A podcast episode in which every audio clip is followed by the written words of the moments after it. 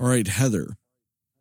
A, B, C, D, E, or super secret category F? I mean, it's a secret category. We got to go with F. F. I'm debuting F right now. And F is uh, questions from listeners. Um, we actually had one this week from a friend of Justin's. He was more or less asking, um, like Tucker. Shout out to Tucker. He he listens sometimes. Yeah, Tucker. Um, he was more or less asking, how is Avatar doing so well when nobody is actually talking about the movie Avatar? Isn't that a quick summation of what he asked, Justin? Yeah, basically he's just, you know, he doesn't seem like it doesn't seem like there's much of a buzz or a craze for it and he's questioning the box office total. Yeah. Um, I looked into it a little bit. To me, it's a very, very simple explanation. A, uh, foreign markets. Just the movie has done like 1.3 billion in foreign markets. Actually, has not done incredibly well in China, which is surprising to me. It's done okay in China, don't get me wrong, but it hadn't done what you expect Avatar to do in China, you know, because they'll release Avatar 1 in China. Just, you know, they've done like three releases that are solely in China of the first Avatar. Um but it's just done so much money in foreign markets. I mean, don't get me wrong, in the US it's done gangbusters too. It's done, you know, 500 million here in the United States alone. Uh but to kind of break that down a little bit, came out in the middle of December and nothing else has come out since. Just nothing else. Yeah, I know the whale came out wide and but you know, it was like the most limited wide release ever and then Babylon came out and I don't know anybody that's seen Babylon. You know, it's it's a bunch of fucking just random bullshit movies that have come out. And also, so there's just nothing. There's nothing else coming out. So you hit two holiday weekends in a row of the only real movie playing in most theaters is Avatar. And then when you look at things like it's the only movie that's getting premium viewing experiences. Your 3Ds, your IMAXs, your 4DX videos, your Dolby Digitals, your Atmos, all these crazy viewing experiences that cost more money. It's the only one doing those because typically they cycle through those as more movies come. Nothing, nothing's come out that's going to take it out of those things, you know? So there's that aspect of it, which automatically just means higher ticket prices. So therefore, more box office. I think another factor of it is what I would call avatar syndrome, which the movie makes a lot of money and has no fucking lasting cultural impact. That's that's what avatar movies do.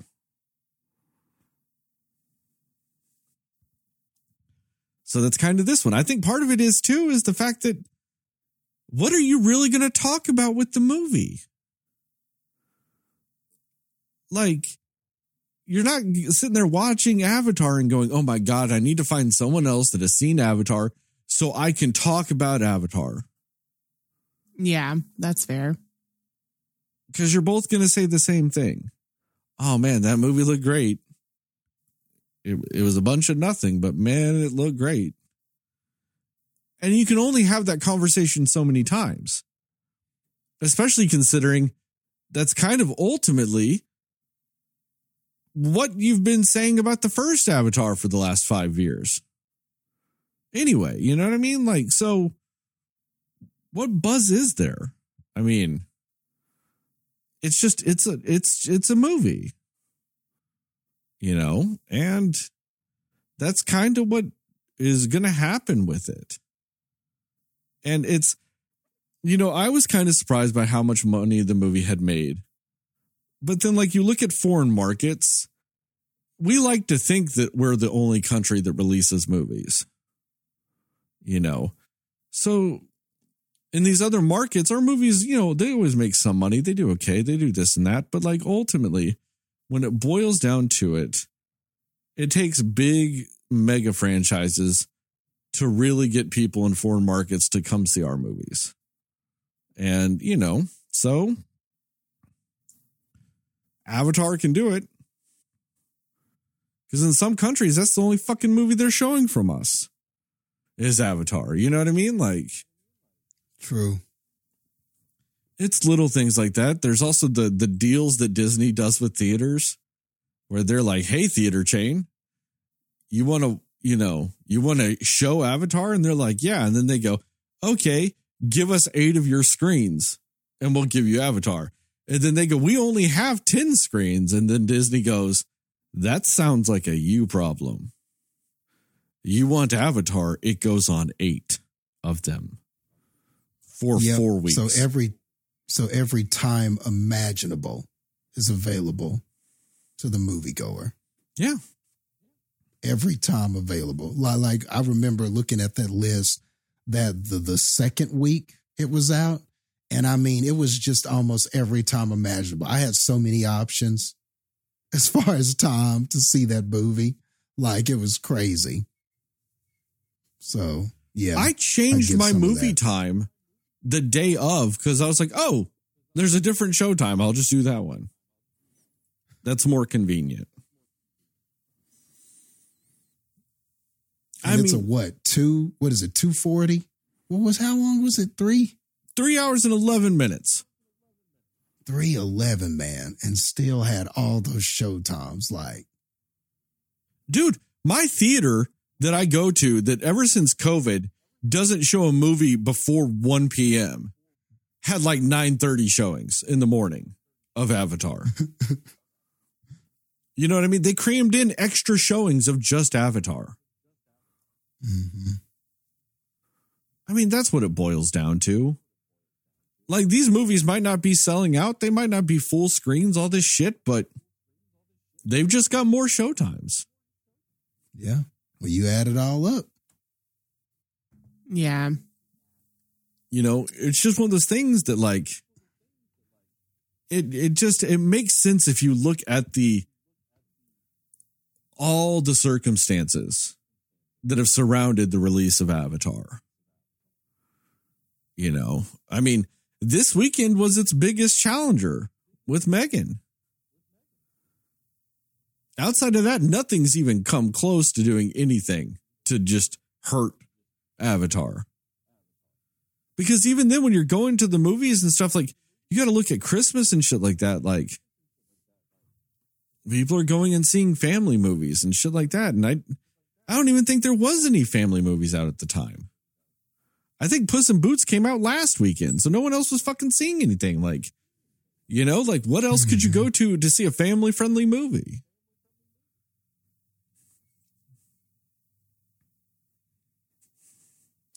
So, I don't know.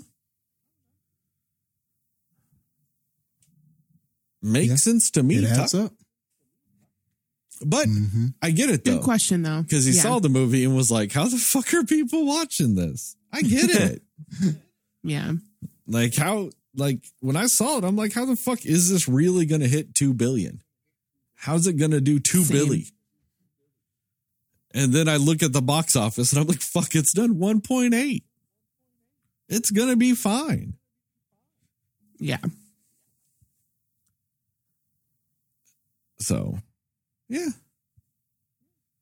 yeah. Sometimes it just kind of shows that sometimes there's a formula for the success of it. You know it comes out at the right time and the right placement and um a little bit of hype. It's a sequel so people are already kind of familiar with what it is. And it just you know sometimes that's a recipe for success in and of itself. Just timing. And like you said those foreign markets and everything like that it just it all adds up man. And you got to add all of it up. You can't just look at well nobody's going crazy about it. And, and that's like and that and i guess too what that shows is that social media can sometimes be deceiving as well. You might think something is hot and then be surprised at how like bad it does or something like that.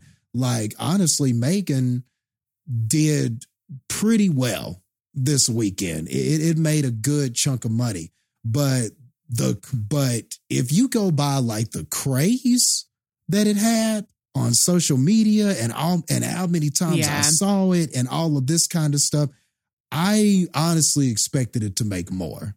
And it did well for a $12 million movie. It did very well. But you know, sometimes social media can be deceiving. I mean, social media made it seem like it hit like 120 million this opening weekend. And it Yeah. did like 30, which is still gangbusters. Because, like you said, Justin, Yeah. $12 million movie. Opening Yeah. weekend, it made a profit. Bam, right out the gate, Yeah. profit. Yeah, it more than doubled its budget. That's amazing. That's amazing. And then if it's a $12 million budget, you got to also think about how much money they didn't spend. Like that means that like it was just a lot of uh, it, it was just um, probably the majority of their advertising was social media. Well, you know, the way you always look at movies budgets is advertising is never included. So you've got your 12 million is just to make the movie. And then for every okay, that's not including. Okay, Yeah. So what you do that. to include budget for advertising is you look at it like, and that's why you end up having to double or sometimes 2.5 times a movie's budget to find out what you need to recoup advertising. So the rule of thumb used to be for every dollar you spent making the movie, you had to spend $1 in advertising. So you spent 12 million, you're spending at least 12 million promoting it. You know, that was Okay. always the logic. It's gone up more so lately. It is actually closer to a 2.5, you know, buffer. So it's, you know, for every dollar you spend making it, you're spending $1.5 to promote it. You know, because you have to get it all over the place, just everywhere now. So that is kind of more of a rule of thumb now. But either way, okay, let's say it has to 2.5, it's, you know, budget. It did it in its opening weekend. It's done. Every Yeah. dollar it makes after that is just pure profit. and I want to say it's at forty-eight worldwide. Yeah. It made 30 So- in US, 48 worldwide. So it's already made an $18 million profit one weekend in. Yeah, one weekend in. But yeah. So but so which is great, but like like we but like you said, you would have thought though the craze that it had coming out, you and the and just how much I saw it and they got Yeah. Megan showing up to events and all of this other kind of crazy stuff. I thought it was going to be much bigger than 30 Beef on and Twitter it's with PG 13. Yeah, and it's PG thirteen. There were so, So many really children in my movie. So Yep, many children. Me too. Really? And I Mm-hmm. say that I literally watched that movie just a couple of hours ago. Yeah, So I went to work, got off work, watched the movie, came home, took a shower, and now I'm recording. Like that's the events of my day for this movie. you know. So yeah, there were so many children. It's just like Jesus. But and you know, we'll talk about the movie in a moment. That's our that's our topic this week. If you if you couldn't tell by the episode title, you know. Um, but yeah, that's just kind of what it is with Avatar. It's it's just what they do. You know, like they just come in and just make some billions and leave. And you're not going to give a fuck about Avatar 2 again until Avatar 3 comes out. You know. So I don't know. That's my best reasonable explanation for the success of Avatar. I don't think it's crazy numbers or I don't think it's anybody doing anything crazy with the numbers. I just think it's a perfect storm of it just was going to make a bunch of money. So You guys ready to jump on to to to Megan? but Mathregan? yes. Yeah. And with all that though, um, if you want to submit a question for the category F, eh, hit us up, social media, Twitter, email. You know, you don't have to do it publicly. You can just send one of us a message. If you know us personally, text it. It's fine. It'll end up. All right. Yeah. Movie.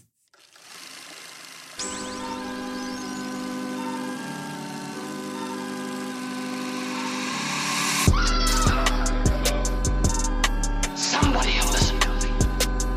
Nobody knows anything but you. All right. Are you ready? Yep. Come on. Cinema Slayers. Hey, Cinefans, and welcome back to another episode of the Cinema Slayers podcast. I'm Sterling, and as always, I'm joined by Heather and Justin. And tonight, we are going to talk about what we liked, didn't like, and everything in between with the new movie Megan. We will go recommendations and scores. Or we know we don't go recommendations and scores first, guys. What are you talking about? You two are crazy because we This start movie messed with- you up. we start with spoiler free. then we go into recommendations and scores, and then into a more spoiler centric section. I can't believe the both of you forgot that we go spoiler free at the first. That is preposterous. Just preposterous. How long have we been doing this, guys? Come on, get it together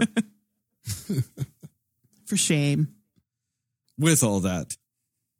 Uh, Justin, since you've talked the most about Megan, what are your spoiler free thoughts about this here movie?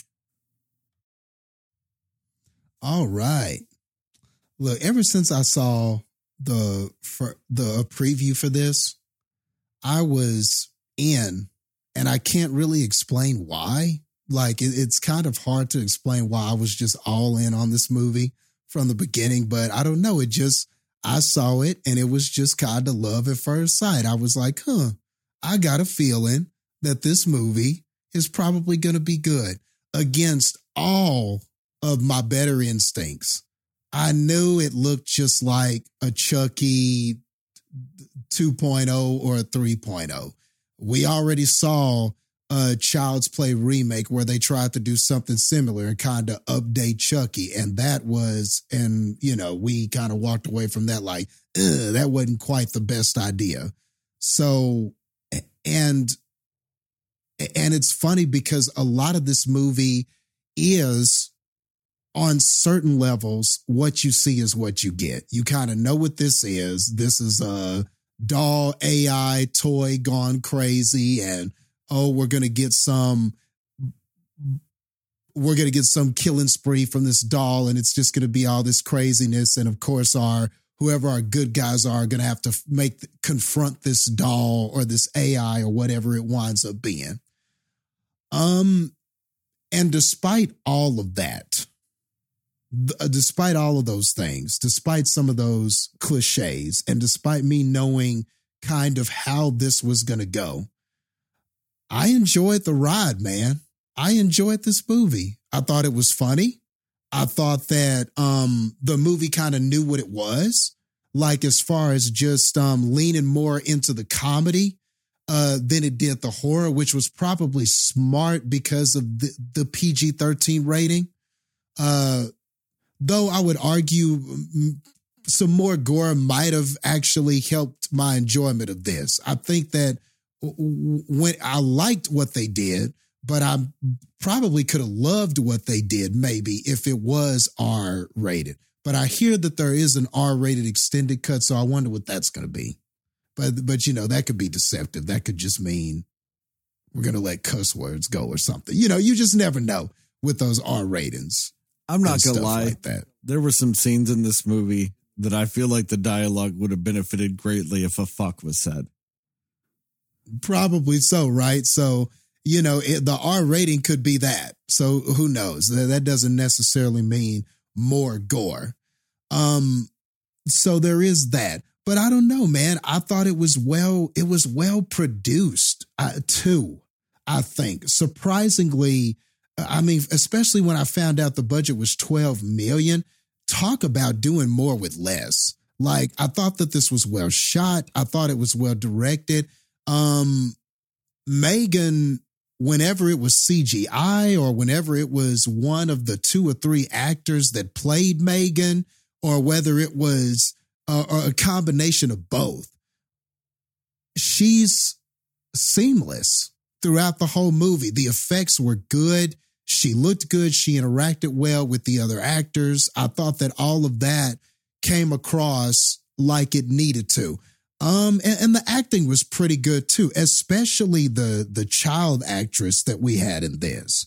And I have to give her a shout out, uh, Violet McGraw. She was very good, very good kid um, had to convey a lot of emotions. You know, what happens to this kid in the story is pretty heavy, and the kid had to kind of portray a lot of different emotions, and and sh- and she did very very well with that. I thought I was impressed with her on some of the scenes and what she was able to do and how she was able to interact with Megan, whatever Megan was at that moment. Um, so yeah, I liked all of that. The story, like I said, is pretty much what you see is what you get. It's a pretty simple story. It goes about how you think it's going to go. So I can't give it any points for innovations or anything like that. But beneath the surface, though, I thought that there is a good message here about the internet and our relationship to it, kids' relationships to electronics, our dependency on like things like that. And there's like a kind of a, a cautionary tale story with this about human connection versus what we do with machines and how we use our phones and all of that kind of stuff. I do think that there is a message beneath the service, the surface that I didn't expect them to lean into but when they did, it was effective, I thought. And I thought that that message came across. So even though I'm laughing sometimes, and even though, yes, I, I you know, there was just, there, there was killing sometimes, and then Megan is doing Megan stuff all the time, which a lot of that stuff I thought was fun. I thought Megan was a lot of fun. I really like this character, but I like that stuff beneath the surface, man. That's how you get me. That's how you get me to like you. If you have something more to say beyond just this is going to be a killer doll doing stuff, then I'm probably going to like it more than most of the other killer doll uh robot goes crazy things. And I think that's why this is a cut above those, so to speak, because it it had more to say beyond just its simple premise. And I think it was executed well. I don't think it tried to operate beyond its means. It didn't try to be too smart for its own good. It didn't try to be too horrific for its own good. It didn't, and it didn't overstay its welcome. I want to say the movie's like an hour and 40 minutes or something like that. So it doesn't overstay its welcome. It ended around the time I felt like it needed to.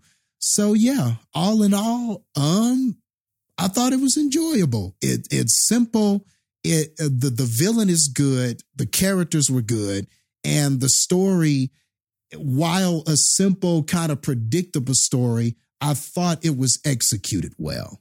So it gets all those points from me. So I feel like I was right, man. I feel like the the preview didn't steer me wrong, and yeah, I was really feeling Megan. So I hope we get another one. As a matter of fact, Heather, what about you? Yeah, I mean, while I will say, you know, the the preview doesn't steer you wrong in sort of what type of movie to expect it to be, I think one of my biggest issues with the movie is they kind of show all of the surprising or scary or like fun parts in the trailer already. So I feel like it they they would have benefited if the trailer didn't show as much as they did of some of the things that they do in this movie because I'm just thinking about certain scenes and I'm like, man, if I didn't know that that was coming, that would have really creeped me out. Or, you know what I mean? Like, I feel like that's sort of the biggest flaw with the movie is just the fact that you see so much of like the, the interesting things that Megan does up front ahead of time. And so nothing that happens with her really feels like a surprise um, or no situation that she's in in this movie feels like a surprise because they do show a lot of that in the trailer. Um, so I think that was really my biggest problem with it. But I do think it is a slightly predictable movie. Like I feel like, yeah, it, it pretty much is going to go the way that you're expecting, like a, an AI gone wrong or gone evil movie is going to go, right? But that's sort of the fun of it. And that's why you want to watch it, or that's why I want to watch it because it felt like it was going to be a fun, fresh, sort of different take on that story. Predictable, maybe, but adding some new elements into it. So I was fine with that. I was on board with that. Um, and I think that it definitely is an entertaining movie.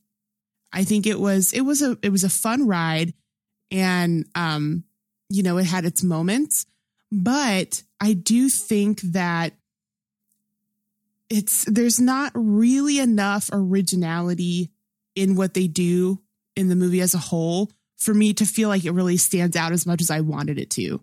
It's not a bad movie. It was still fun, like I said, kind of like what you said, Justin. Like the ride, it was still entertaining for sure. But I just feel like I think that I don't know. I expected that it was going to be a little bit more um, set apart uh, for these types of movies, just because of the hype it was giving and what you see from the previews. But unfortunately, what you see from the previews that is the that that's everything that you get in this movie. They just kind of do extended versions of those scenes that you're like, oh, I want to see what they do with that part of the movie. You kind of just, yeah, it, it's pretty much all kind of right there for you. But I do think the acting was good. I do agree about the underlying story. I think it was actually really profound sort of message there about um, grief and emotions and processing that. And they really did have some really good uh, story elements and a message behind it that I did enjoy. And I think that those were the more endearing and the parts about it that I guess would, if there was anything that made it more unique, it was probably those elements of uh, of the movie, and and I thought they did a good job with it. I think um, Allison Williams, I think, was a she played the part well. I mean, for somebody whose whole life is technology, you know, she acts the way you expect her to act when like a new life change happens for her.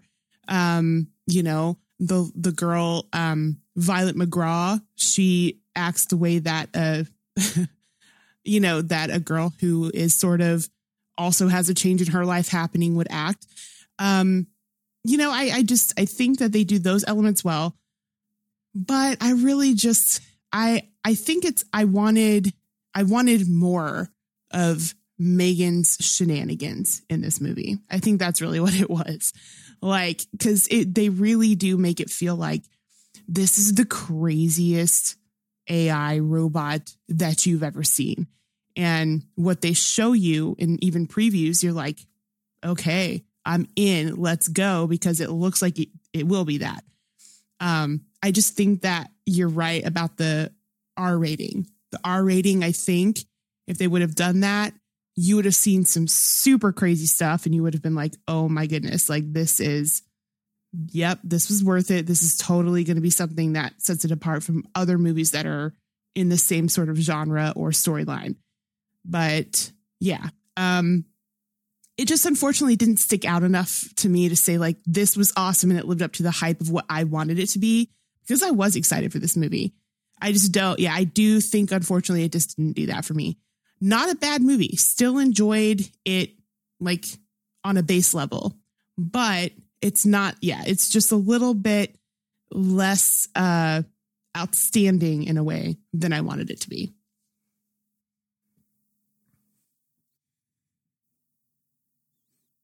To me, this is a lesson of how to miss potential.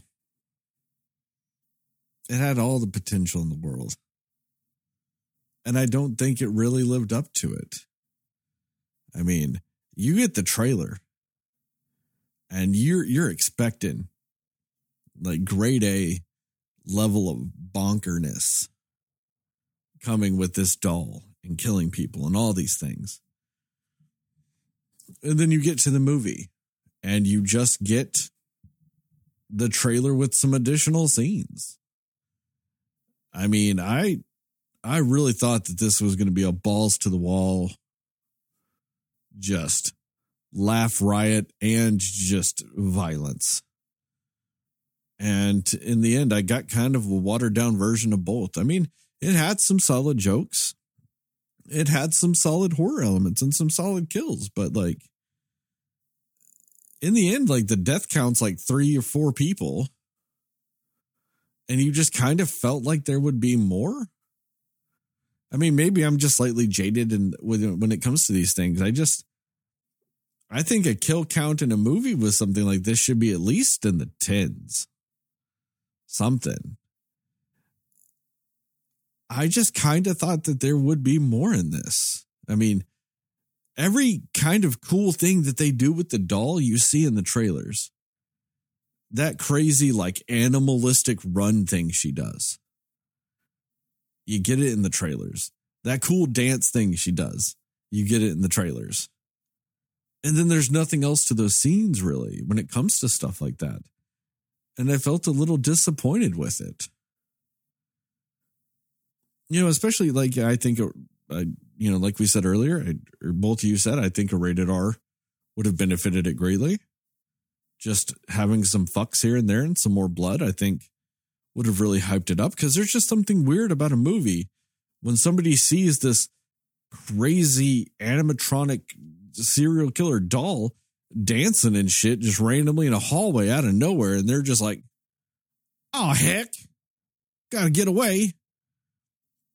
I'm like, that doesn't sound or feel like real life. Because you know, realistically speaking, he's just sitting there going, the fuck is this? You know? And then once again, like, that's why I think movies need fucks, is because it feels more authentic to real life. I've, you know, lately I've been going to sleep, or my background TV show right now has been uh, Supernatural.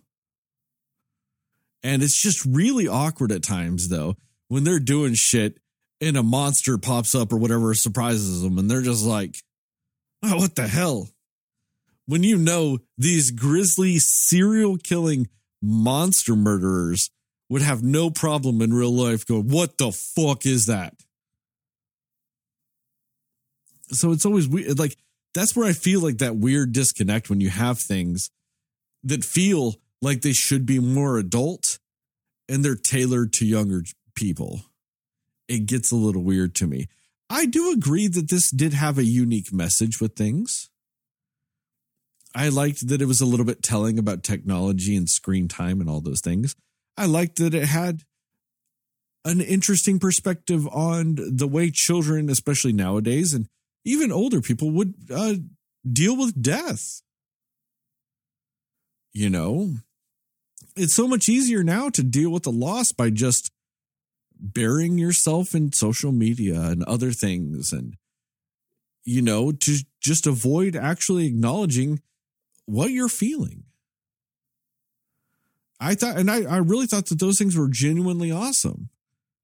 But it's surrounded by shit that you like i said it's just a trailer. And then it's it's surrounded by every single robot slash AI trope since fucking Johnny Five and RoboCop.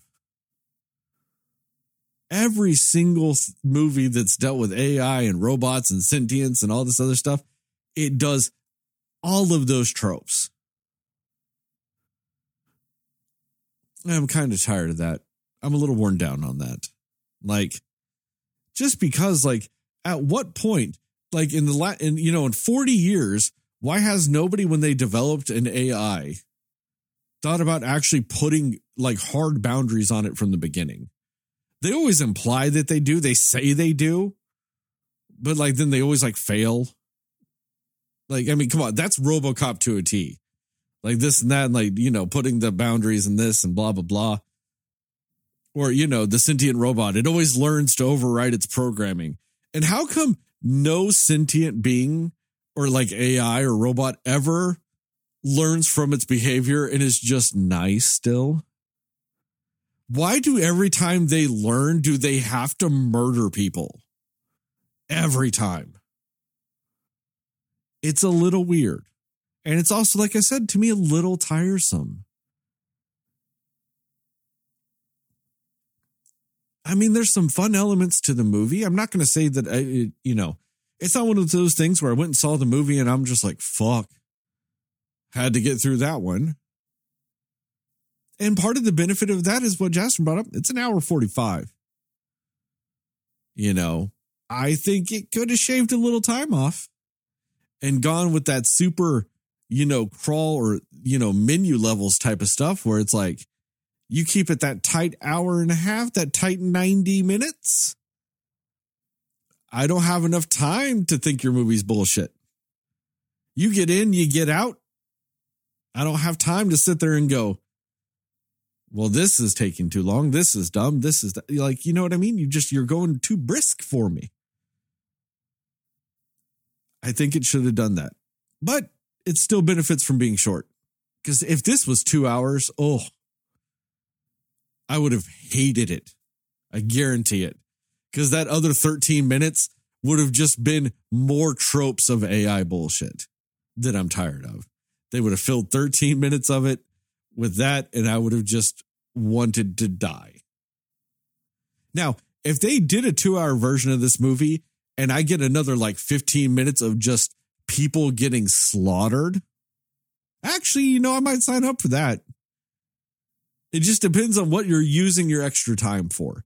And I felt like this movie had the number of deaths you have in a 90 minute movie, not in an hour 45. So I don't know. I think it could have just benefited from cleaning some of that stuff up. Plus, it's a James like James Wan wrote this movie. He wrote the story for this movie. When I think of a James Wan story, I think of some crazy fucking deaths. I think of some crazy shit. Cause you know, you're thinking Saw movies, you're thinking fucking, you know, malignant, you're thinking some crazy shit. And I think the crazy elements we did get in this movie come from him. Like that animal run, like that bonkers dance scene in the hallway. I think that that comes from him.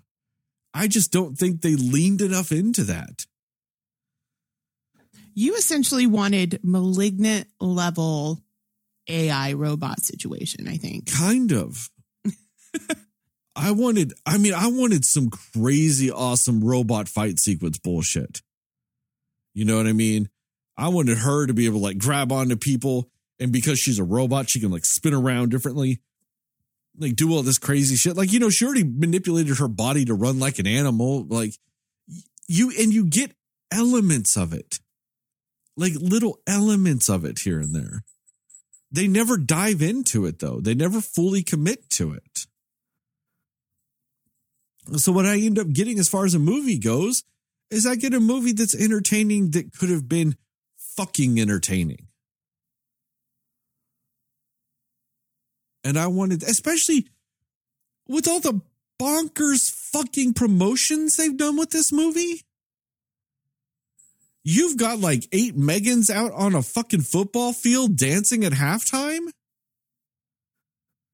Why couldn't you get something like that in here? Why couldn't you get something to where like, you know, they had a couple other prototypes for like types for the launch or whatever. They weren't really active yet, but they were kind of there. And then they kind of start doing some shit. Like, you know what I mean? Like really fucking with some of that shit.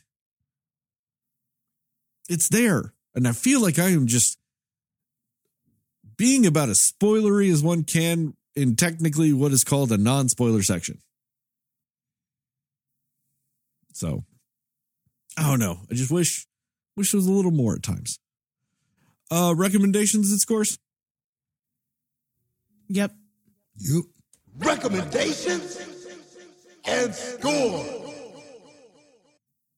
What you got, Heather? If you like those types of movies that are the AI robot, you know, gone crazy, or, you know, if you if you're into those types of movies, like a Chucky type of movie or something like that, I I don't see a reason why I wouldn't recommend this to you. I I mean I would say just go in knowing that you're not going to get something out of it that you probably haven't seen in other versions of that.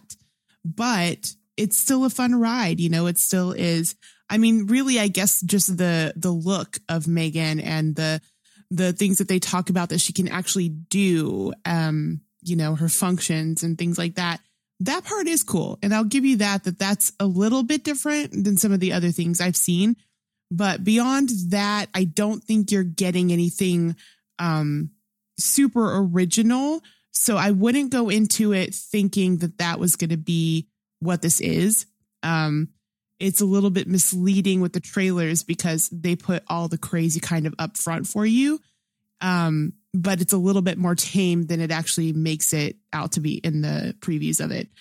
But it still is enjoyable for what it is. I mean, it's it's not something that I hated. It's yeah, it's it's enjoyable. You just have to go into it sort of knowing what you're getting into up front. Um, but yeah, it's sure I recommend it. I I I I, I didn't hate my time at it. You know, I I had a decent time at the movie watching it. So yeah, I mean, sure. I say if you're if you're into those types of movies, go for it. Watch it. Um, I will probably give this. Um, it's it's a passable movie. I I would say for sure. I'll, I'll give it um. Um. Seventy collectibles that you do not play with as toys out of a hundred. Just on. Yeah. Um, yeah, I recommend it. I think right now, especially this is the time in where movies come out. And I know that a lot of times uh people just say that Hollywood sort of dumps the the the movies that they don't care about in January. January is is typically seen as a slow time for movies.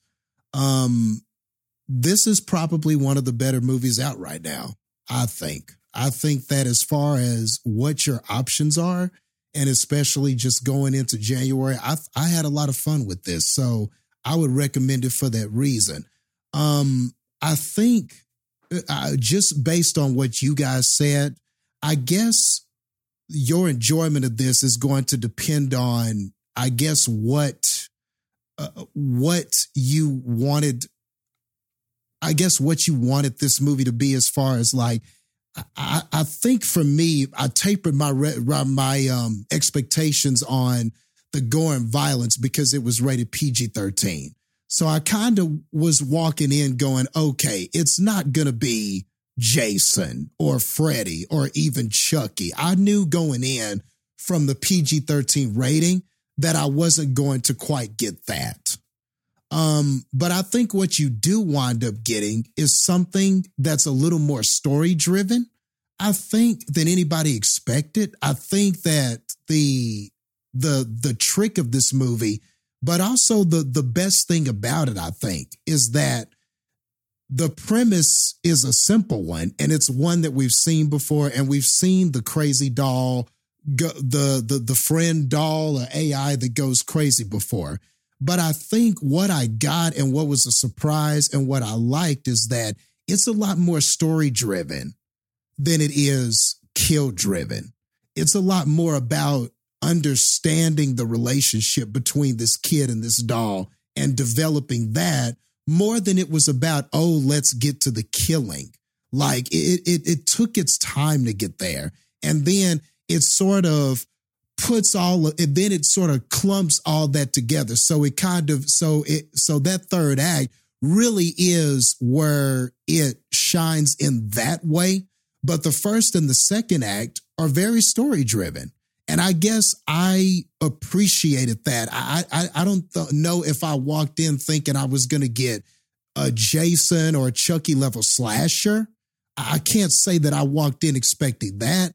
I think what I was surprised at is that I thought that the story was a lot better told than I thought it was going to be.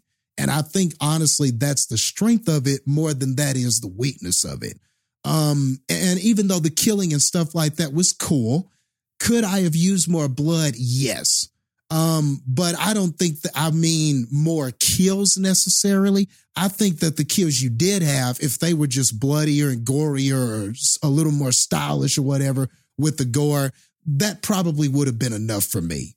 Um, I, I think you couldn't do too much killing because you decided to lean more into the storytelling. And I think I, liked that. I think I like that made me like Megan. And I think that that's the strength of the film more than it is the weakness of the film. So yeah, um, I thought it was very enjoyable. It's very stylish. It's got its it's got a sense of style too. It's got a sense of confidence to it. And I was just really feeling that, man. You know, I, I really was. It's got an energy to it that I think was palpable. And I liked it, man. I liked it. I just liked the vibe that it gave me. Didn't give me a lot of innovative things, but it gave me some good feelings. It gave me some good vibes. It, and it and it executed the story well. And sometimes that counts more than giving me something completely new. If you can just get execute well, I'm going to like you probably more than I hate you. And uh, this movie is well executed. I think in just about every facet. Uh, with that being said, we'll go um, we'll go 85 hip rolls into backflips before you kill your creator's boss out of 100. Hey, I get what you're saying, Justin. And I think that that is a fair assessment of this. Like, what you're expecting from this movie or how you want to, like, approach it going into the theater based on your interpretation of what the trailer is going to be, I think will color ultimately how much you enjoy this movie. And I don't know. I just, I don't think you can show me a hip rolling uh, doll in a hallway and not expect me to see a dance kill number. That's all I'm saying. I wanted a dance kill number. kind of like that us, like when they Yeah. put that I wanted her to do, fighting kill thing. to do like a step ball change into a stab. You know? Just something like that. I mean, I I think and maybe that's one of my big problems with it is that it does go a little bit too back and forth with both versions of like this story. Because like we've gotten the version of the story where yeah evil doll does this blah blah blah turns into a murderer. There's also you know other you know sci-fi and drama stories where you have the animatronic robot thing is artificially replacing a dead family member. And you know it is a comfort for a while but then it becomes too much and you have to abandon it or you have to leave it because you're not really ultimately healing due to that process. You know there's a black mirror episode that's fantastic about that. And it, it has both of those elements in this. And maybe my problem with it is is it kind of leans it, it goes back and forth and never really dedicates itself enough to either one. I think it should have leaned more into one or the other. And i think that that is fair though justin when you're saying that like it doesn't have to be it leans into the slasher version. It doesn't have to. You know it could have leaned into just the emotional story of it all and given those lessons that we got and still had some comedic elements it still could have done some of that stuff. And i think balanced out better. It's just this movie she goes to violence so quick so quick in the story does she go to like i have to go to murder violence that i do expect a higher body count than what we got. Like when you start with violence that early in your evolution of robot AI ness, I don't see why you wouldn't have got to more violence sooner.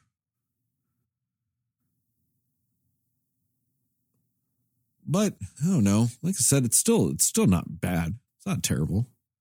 Still, you know, for the most part, enjoyed it. I, I, liked some of the the jokes in it and stuff like that, and you know,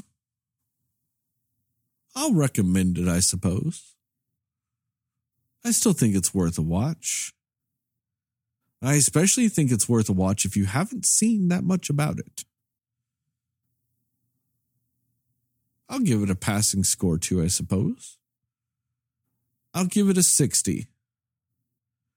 60 snow plows on a winter stormed road out of a 100. I think that's probably the most morbid score I've ever given.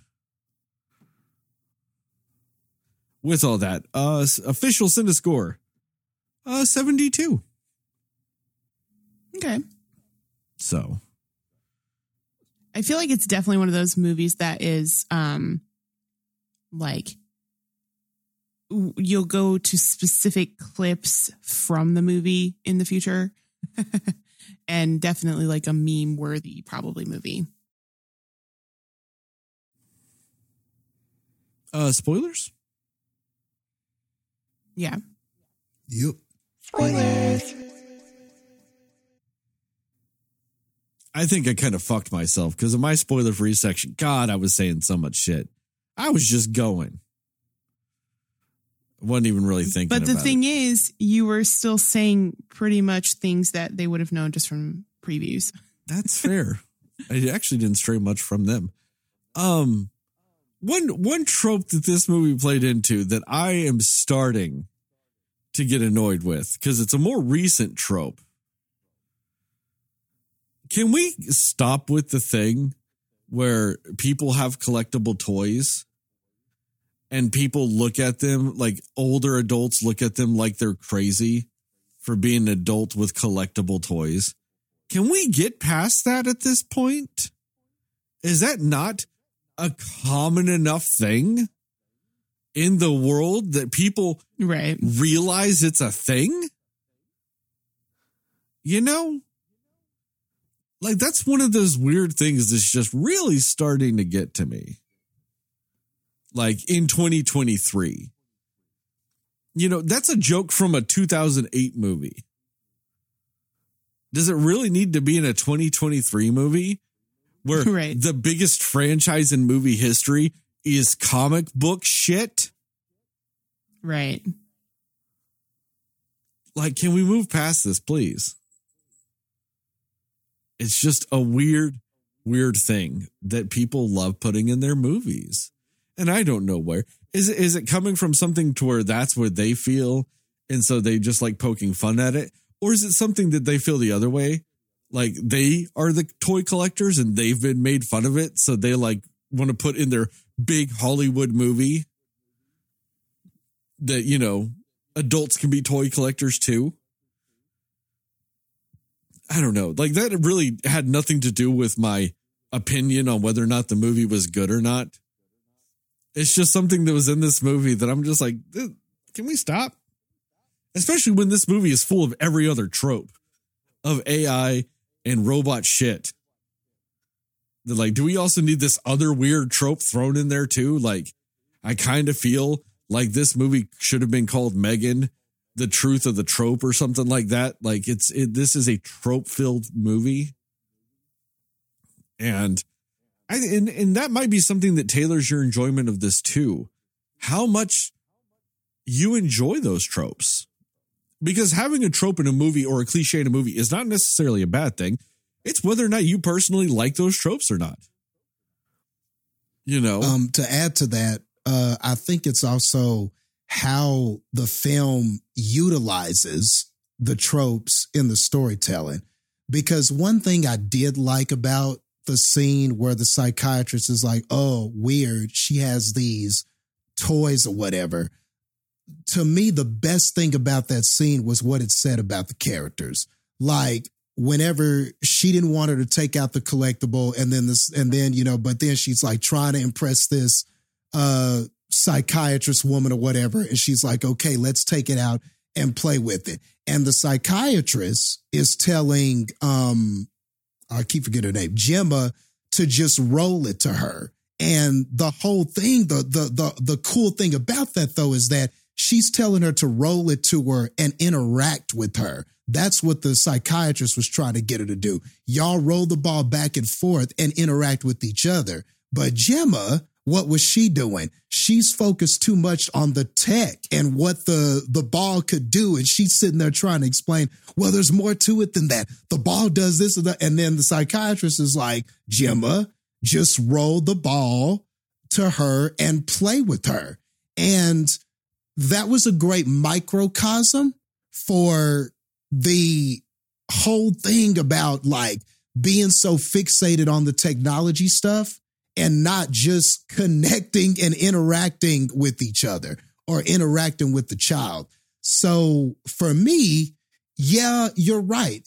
Yes, the overuse of tropes can be bad, but make it mean something, man. Make it a, a make it a integral part of your storytelling, and that's what I mean by this was really story driven. Like those little things to me up the quality of this from just something that you just see all the time, but it's not used as effectively. That's an fair assessment of that trope with with with this movie, Justin. Because that's you know like the second half of that scene, you know what I mean, and I I do think that this movie did handle some of that stuff too well. But then I'd say on the flip side, it resolves it weirdly abruptly. Like they have those issues throughout the entire movie. And then all of a sudden, at the end of the movie, they just sit down and she's like, Hey, you can feel sad. It's okay. And then that little girl's like, Thanks, Aunt. Fuck Megan. Let's go.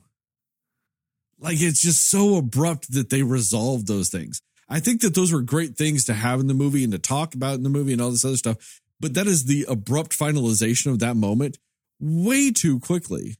And I did not necessarily appreciate how they resolved those themes because it was very quickly done with that stuff. And I think that that's kind of one of the problems with this movie too is that the way it handles a lot of these story arcs and elements and themes is the abruptiveness of them all the movie ends in a very abrupt way. That emotional story arc with Yeah. it all ends in an abrupt way.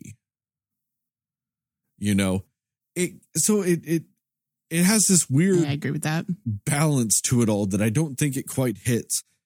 And then when you get into some of these other tropes and themes with some of the stuff like the AI stuff, especially, I am deeply tired of those tropes. I tend to watch more sci fi stuff than you guys do. That's just kind of my wheelhouse. I do love me some sci fi. So AI going nuts. I've seen that in episodes of TV shows. I've seen it in movies. I've seen it in comics. I've seen it in graphic novels. I've seen it in games I've played. I've seen it in every possible form of fucking media you could possibly ever consume in the sci the sci-fi genre of these things. To just get a movie that's more of the same of that on that token of it all. So that could be the disconnect I have with this movie over you guys a little bit more with that is that those tropes are infinitely more Yeah. tiresome to me. You see them more, or yeah, Yeah. okay. And so maybe that's where it's rubbed me a little raw in that regard when it comes to something like this. And maybe I would have, like me personally, appre- appreciated it delving more into the horror side. I think one thing that this movie had potential to do, and I think it would have been even better if it had done that. You could have more or less kept the movie the same, but have the trailers just be about the emotional side of things don't actually show me any of the crazy shit.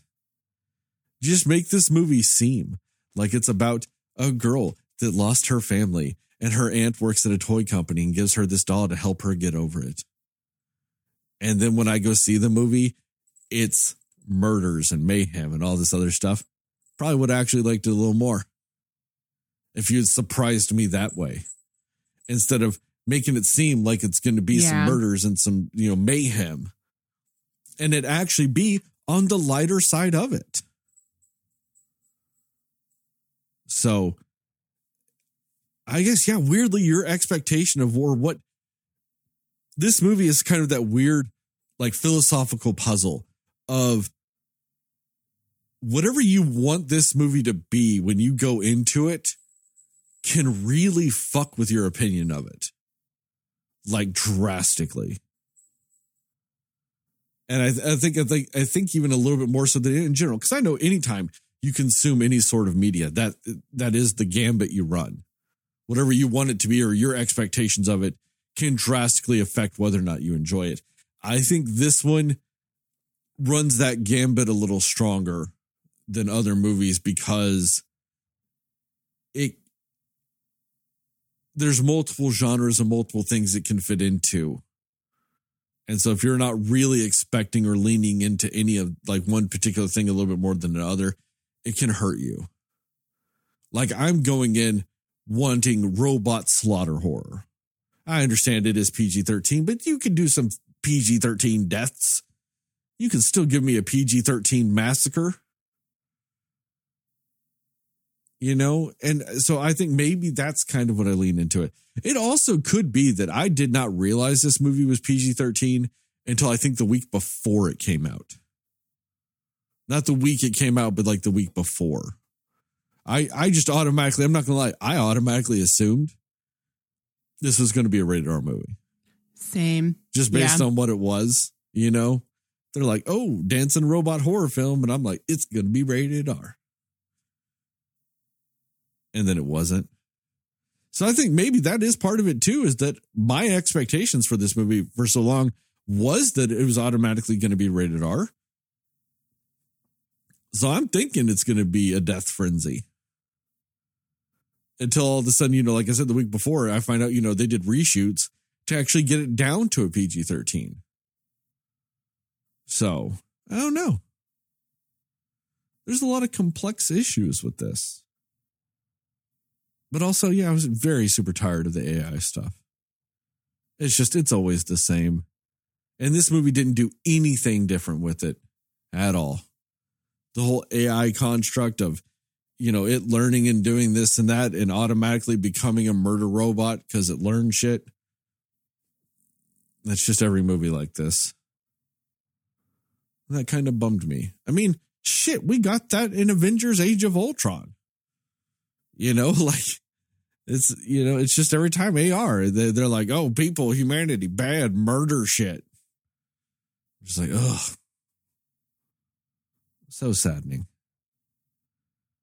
And which is funny, that kind of bums me out, but essentially that's what I want this movie to be is murder robot.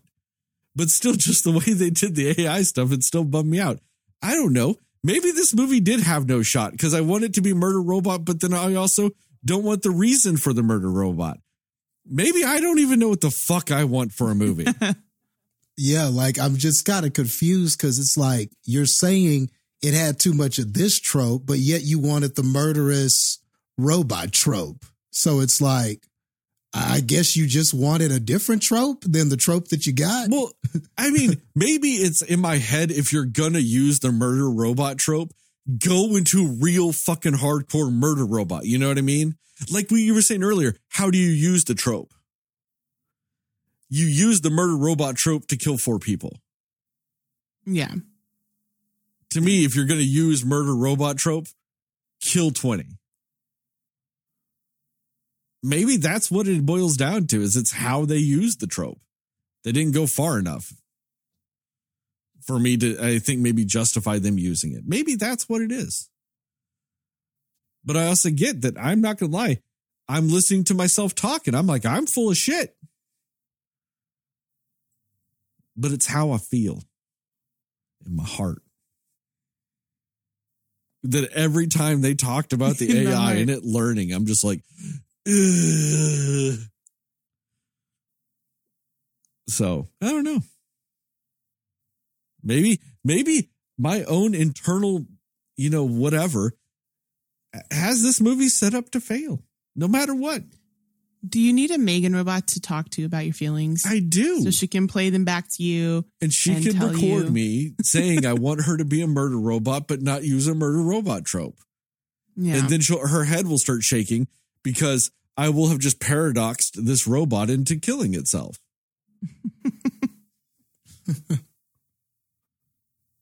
See, and maybe that's my other side of it is the fact that I've seen so many of these AI murder robot things where in like sometimes you have to confuse the robot, you know what I mean? You have to introduce the paradox that confuses it and it's like but it just starts shaking and explodes. Maybe I'm automatically doing that in my own head because I've seen this. Yeah. I'm like, I could have defeated Megan real quick. I don't know. Anyway, uh, Justin, what's some more spoiler thoughts? Well, uh, kind of to that point that um that I was making about with that whole scene with the ball and everything. Honestly, I think that the strength of this movie is how the tropes are utilized. Like, I mean, I, I don't think anybody's going to debate that it has plenty of them. I mean, the this whole premise is just one big trope at this point. So to me, the the more important thing for me was how everything was executed, how stylish it was. You know, now if you're going to do the same thing as somebody else, can you do it with some style? Can you do it with um can you execute it better than some of the other things that I've seen? Th- this is better than that Child's Play movie that we got where they did the same premise. And so like and I think that that's a good comparison to make to this. What are the differences? One of the thing that's funny about it is we got that Child's Play movie with the murder robot, right? We got that movie. And it doesn't live up to the hype at all. Mm-hmm. But weirdly enough, what lives up to the hype when it comes to Chucky is the the TV series.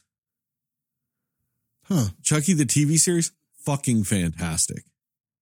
See, I heard it was good. It it's what you want the demonic murder doll to be. You know?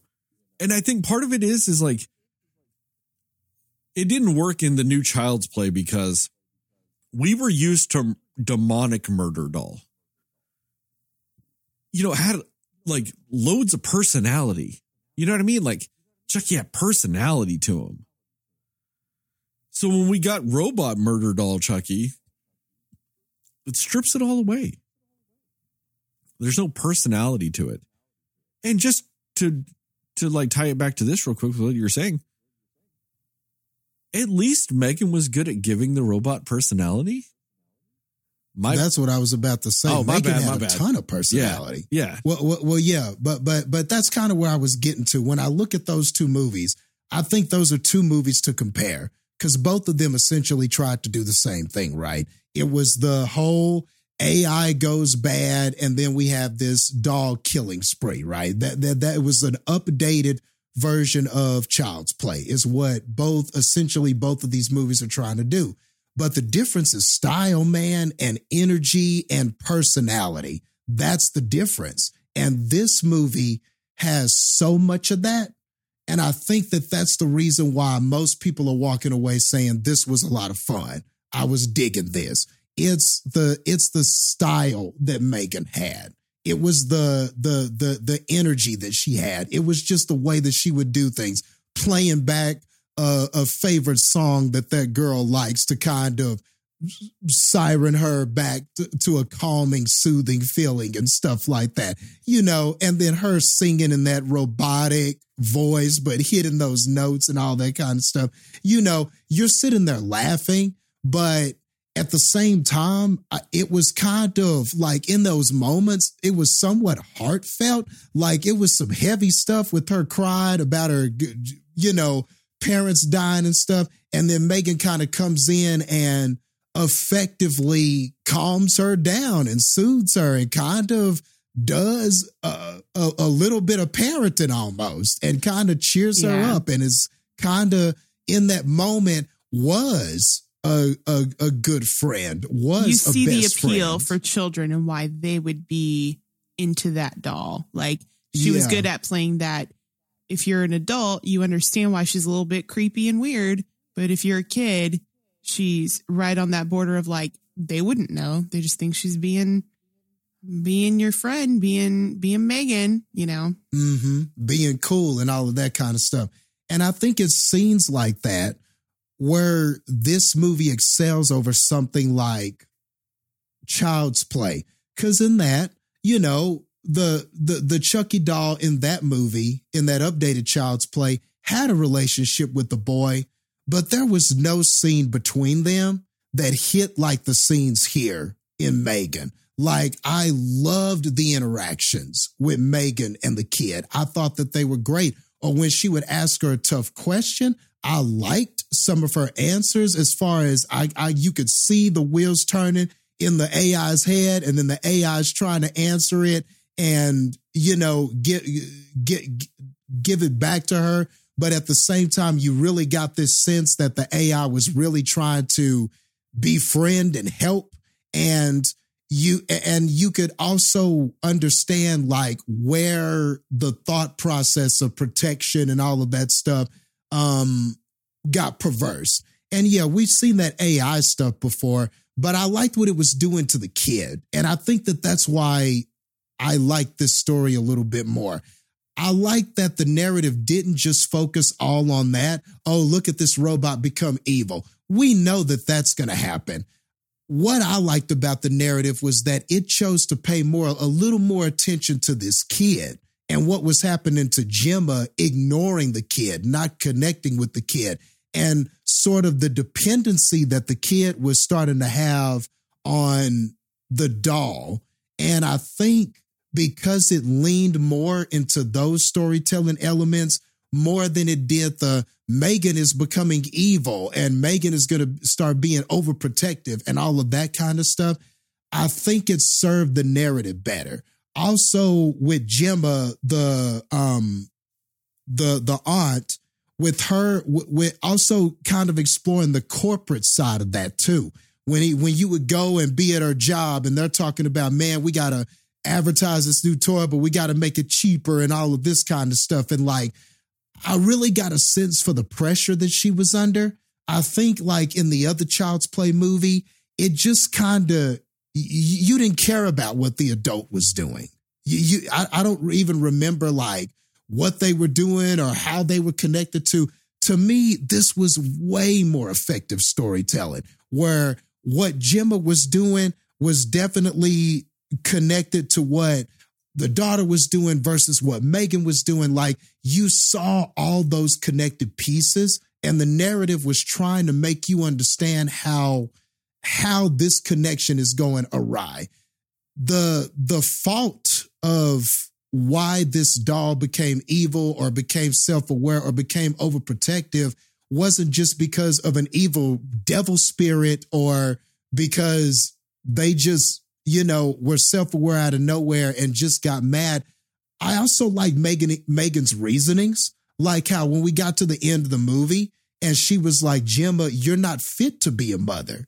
You haven't shown that you want to be a mother. Your solution for being a mother was to just put me here to be what um what the girl needs and everything like that. Like I liked even some of that. You know, it felt a little more nuanced than just what we typically get, where it's just, oh, it's a demon, or now the the the, doll wants everything for herself.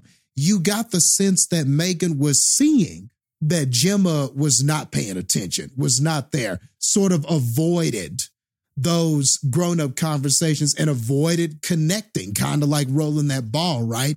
So to me, I guess that's why I enjoyed this so much. You know, it didn't bother me, I guess, that I wasn't sitting there while I was watching all of this going, where are the kills? I, that never came across to me. I guess the story, they got me with the story they were telling. And that was, I guess, enough for me to where I wasn't looking for the killing. I knew it was going to come. I knew it was going to happen. But what intrigued me more was what they were saying about that like the the and the and the codependency and this how we can sometimes like you were saying a while ago somebody dies or we're experiencing grief and we sort of drowned ourselves in technology and social media and kind of depend on it but it's not like really what we should be doing and while yes we've seen that message before I just thought it was well executed here. I, I thought that those three made me care about it here more than when I've seen it done in some other movies and stuff like that.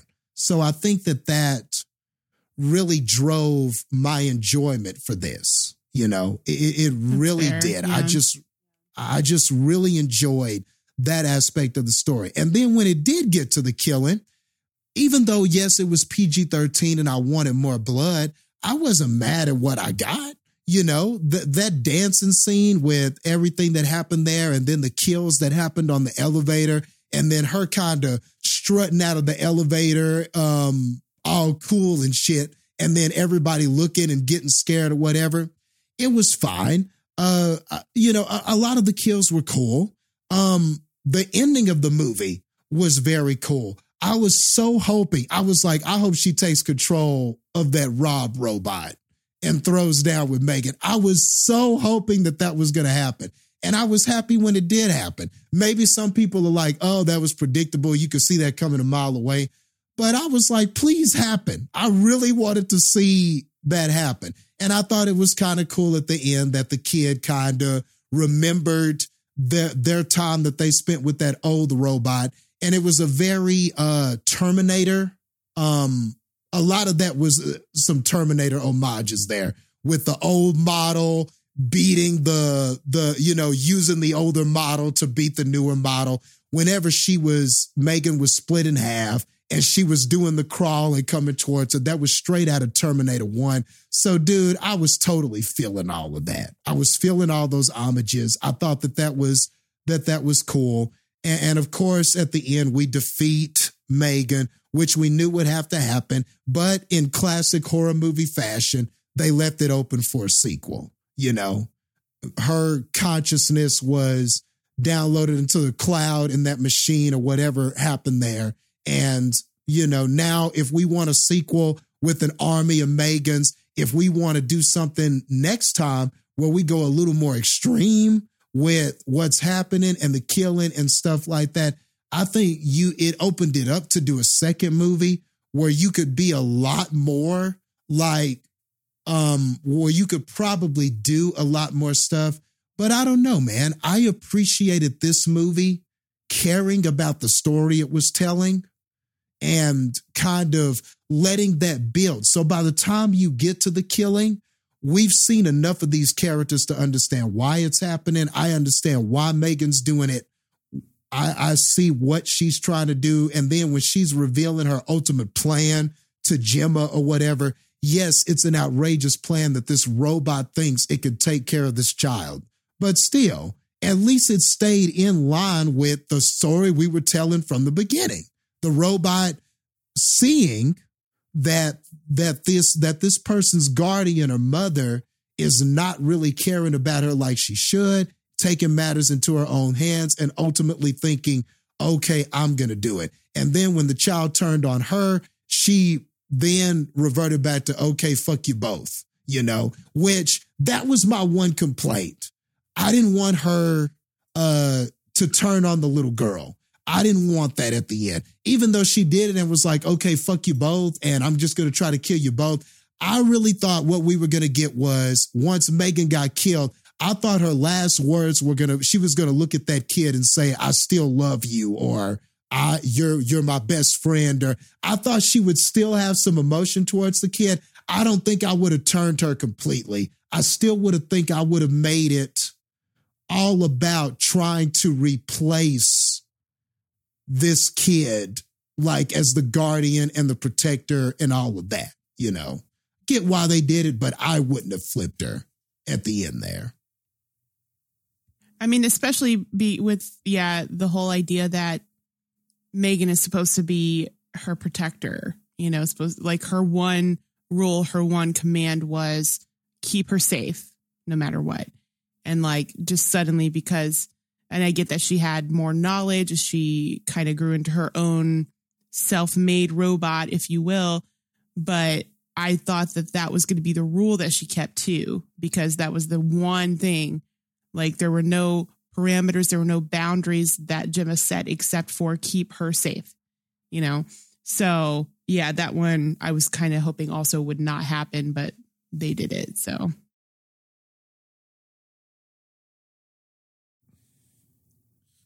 Yeah, that's fair. I mean, um, Heather, keep going. I mean, you are done, right, Justin? Like, I'm not yes, imagining yes. that. Okay, good, good, good. Heather, what's some, what, what are some of your thoughts?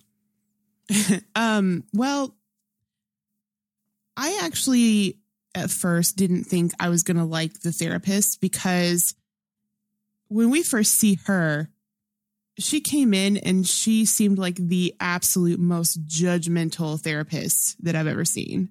Like she just acted like this this woman who's never had a kid before, you know, lived alone after a week, if that, was just going to have this really tight relationship with this girl and like was going to just have, like, I don't know. I just, I feel like she expected that she was just going to be like amazing at this right away and like just judged her for not like, oh, you don't have any toys in the house and like just all these things where it was like, I mean, has it even been a week? I mean, all the stuff that they got to deal with in the wake of like the parents dying and all this stuff. And you just expect after a week, they're just going to be like super tight. It was just a very weird thing. I was weirded out by that though. How do you work at a fucking toy company and you just got nothing? You did none of your coworkers are coming by just to Yeah. bring you a couple of things? Nothing? Like you got Yeah. just no toys but some collectibles? You work for a fucking toy company. That's fair. That is absolutely fair to say. But yeah, I mean, but also like she was always so buried in work. Like she seemed personality wise, like she wouldn't have been the person to just play with things for fun. Like it seemed like she was almost like, I just need to build, I need to work on it. Like, you know what I mean? So I guess I didn't think about that. But um yeah, it just I was very off put by that because I was like, that's not uh, that's not how a therapist should be at all, especially given the situation that they've both been thrown in out of nowhere.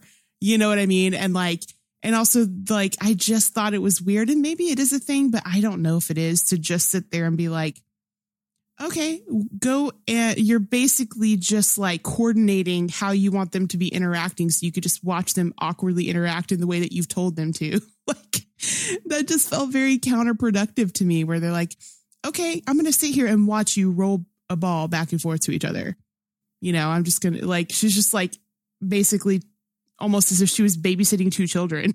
It's what it felt like. And I was like, what is this interaction? This is the weirdest visit I've ever seen a therapist do, you know, and like, I don't know. She, it was just like a weird setup of, I'm just going to watch you. Like, you know, what would you guys be doing right now? And like, it just felt very much like you're not going to get an actual genuine moment or interaction between them with the way that you're acting about this right now. It was super weird to me. But I just that kind of irked me a little bit. But later on, the the part that the therapist plays in this movie is a very big role and she actually when she's talking to Gemma about the whole um idea of um attachment theory, you know what I mean? Like that whole scene where she's explaining to Gemma like what's going on with the little girl, I thought that was very good. And I thought that interaction felt very much more like how you should be acting in this situation. So I changed my opinion of the therapist, but I was like, this is the therapist the whole way through. I'm gonna have issues with this lady. this is just the not the type of therapist these people need for what they're going through, you know. But um, but yeah, like her her whole explaining, you know, what was happening with um the little girl's feelings was it, it turned out to be very good and very helpful and insightful for Gemma. And that's the thing that I think they also did kind of well in this movie is the character development of Gemma specifically because you know she she's clearly somebody who also doesn't express her emotions because when you when she finds out that her sister has died zero emotion was shown until the one interaction that they have talking about how it's okay to feel the way you feel. Um zero of that. And i think also like she was starting to see a little bit of how um like the i'm forgetting the little girl's name in the movie What's the little girl's name? In the movie? Cady. I just looked it up. I forgot too, and I had to look it up. Cady. I kept wanting to call her Violet because that's the actress's name. But yeah, Cady. Um, I think she was she was starting to see a little bit of herself in Cady because of how she was just not at all showing her emotions in any sort of way. And so I I do like the yeah, that whole development of that because even when I feel like at first um Cady just doesn't even want to talk about this like pet the little pet fur game whatever it was that her the first toy that her Perpetual pets. perpetual pets. Thank you. She didn't even want to talk about that. Like she's like, "Oh, what happened to that? Where is that? Are you having fun with that?" And she was like, she didn't even want to discuss it because I think that was like she uh, she almost felt like it was her fault because she was playing with that thing when her parents crashed. Like she didn't even want to have anything to do with it anymore. You know, so I don't know. I just felt like um just that whole finally opening up and sharing the emotions. I like how they progressed that because at first you see that also Gemma's like, I'm stuck in work. Like, this is an adjustment for me. Like, I want to just kind of still do what I was always doing, but I also want to make sure she's okay, but not really merging her two lives together. And I think the the realization she was having throughout that um doing that was actually hurting Cady more than helping her. Like she and the the idea that oh this doll is going to completely be able to do all the things that I don't have time to do. Essentially this doll is going to be her parent and raise her while I can work and do whatever I want to do. And I also like her coworkers who explained to her it's not supposed to be a replacement for parents. It's just supposed to be somebody like a support, like a friend. And the whole idea of them discussing how are you growing as a person and getting social skills and things like that if all you're doing is just you're with this one toy and this one robot all the time you're not getting actual social development um, or emotional development that way so i thought that that was really um, well done with that too so yeah i absolutely agree about how the underlying story and themes of this is kind of what I would say sticks out more to me for sure. And um, I do think that they do very quickly move on to things like you get that scene of them, you know, connecting, and then she's like, All right, let's go home. I don't need Megan. And you're like, Well, that was a quick turnaround. And then um, you know, you just I feel like they just move too fast. And then at the end, the conclusion of the movie when it's just like, all right, well, we destroyed the robot. Oh, everybody's here now. My friends who lived, surprisingly, you know, like they're here and the movie's over.